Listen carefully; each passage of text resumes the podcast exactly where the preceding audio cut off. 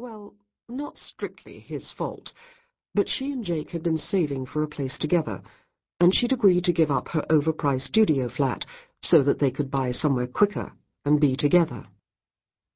But Kate forgot all these things and bit hard into Jake's shoulder and let bygones be bygones until Mirabelle Moncur walked in and ruined everything. Kate Disney?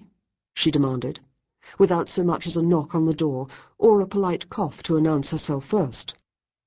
Jake, who was submerged somewhere in the vicinity of Kate's left breast at that moment, completely lost his stride and practically gave himself whiplash as he turned to see who was behind him.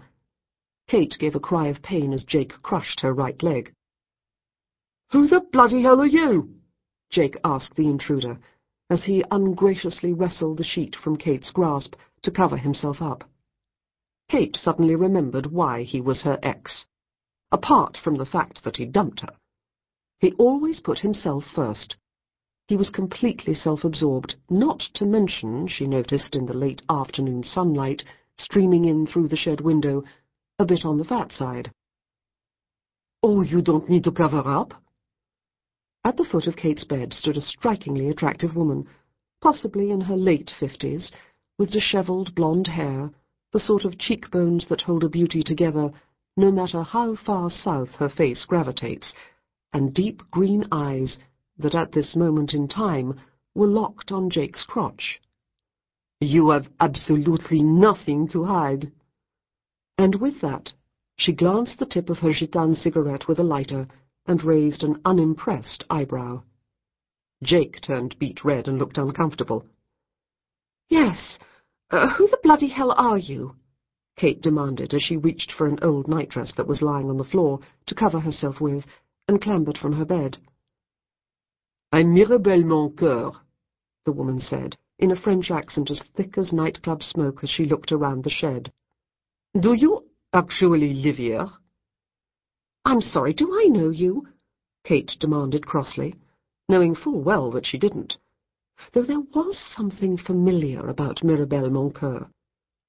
I want you to come and work for me, the woman said, and watched unabashed while Jake stumbled into his boxer shorts, one leg at a time.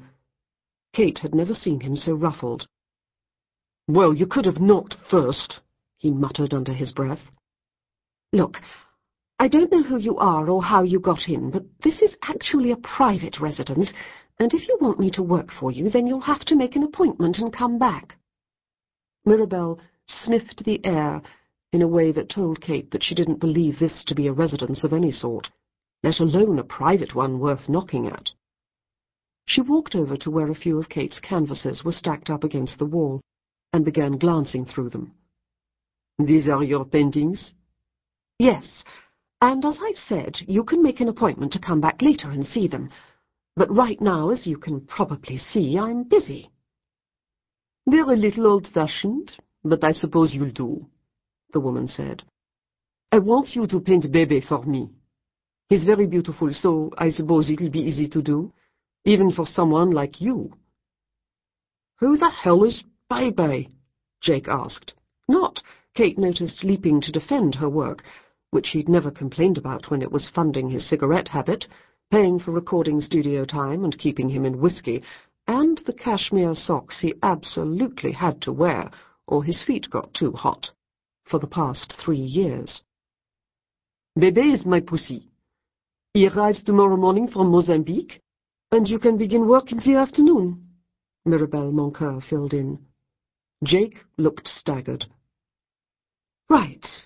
Well, I'm sure we can discuss my old-fashioned paintings later, and whether I'm prepared to paint your pussy. But for now, would you mind leaving me and my... Kate always hesitated to call Jake her boyfriend, even before they'd split up, lest he get nervous and feel like she was trying to tie him down and put him under pressure.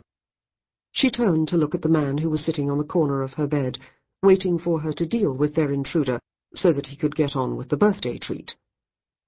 My friend alone? I'll come back later if you prefer, Mirabelle Moncur said, as she dropped a glowing cigarette butt on top of a yellow canister of fertilizer with a skull and crossbones on the lid. There's nothing worth hanging around here for. She looked at Jake with a sneer and walked out the door, without closing it behind her, leaving Kate to pick up the burning gitane or risk being blown up. Who on earth was she? Kate asked, as she went to the window and watched the woman disappear down the garden path. Mirabelle Moncur. Rings a bell, Jake said. Now, sweetheart, cute as you look in that little nightie, I prefer you without it.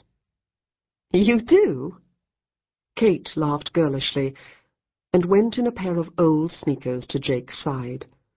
He pulled the white cotton slip over her head and began to kiss her stomach. Mm-hmm, he said. I'd forgotten what a great body you had. Kate smiled inside and ran her hands through Jake's hair. She, in her turn, forgot how ungracious he'd been with the sheet when that weird woman had barged through the door. Amnesia was a requirement with Jake as a boyfriend.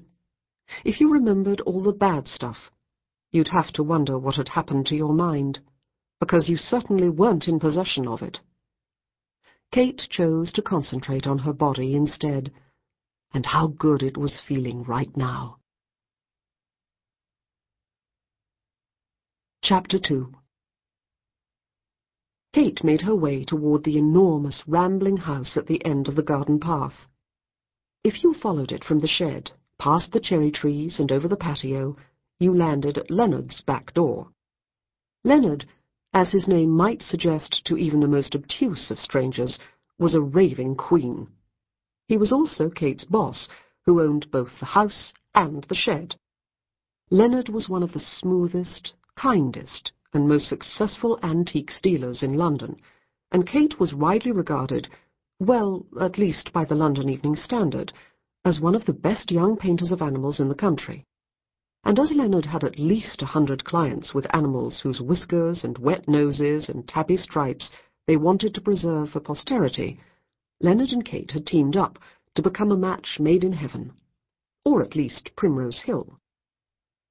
Kate had known Leonard since she was five years old, when her father and he had been friends and business acquaintances. Harry Disney had been a taxidermist. Where Kate painted live animals, Harry stuffed dead ones. He'd been one of the last practitioners of this dying art. No pun intended, he used to cheerfully say as often as possible when asked about his unusual line of work and their home was always filled with stuffed Pekingese and Manx cats and the usual parade of pets taken on commission to pay for the school fees. There was also a sideline of distinctly uncommon creatures that, when Kate was growing up, were as familiar to her as coffee tables and porcelain shepherdesses were to other children.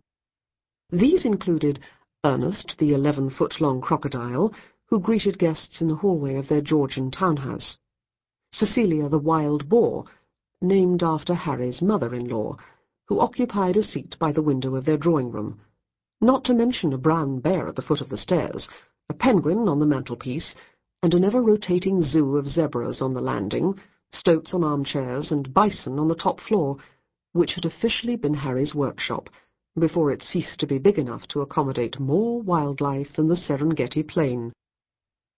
It was this exposure to fur at such a young age that helped fuel Kate's passion for animals, both living and dead. And with her first packet of colour crayons, she drew yellow squiggles of otters and scrawls of Ernest, which would mature into the vast, vivid canvases that now hung in smart private collections in country houses and old ladies' bedrooms. One had even put in an appearance at an exhibition at the Royal Academy last winter all of which made Kate Disney a fairly successful artist at the age of 28. She, however, saw things rather differently. She thought her work was pedestrian, uninspired, and dull. She believed that anyone could capture a likeness of an animal. The real challenge, which she never attempted for fear of failure, were portraits of people. So, whenever she was feted by Leonard, or her clients for miraculously conveying the haughtiness of a pony, or the curmudgeonly nature of a Yorkshire Terrier, she simply thought it nonsense. People projected what they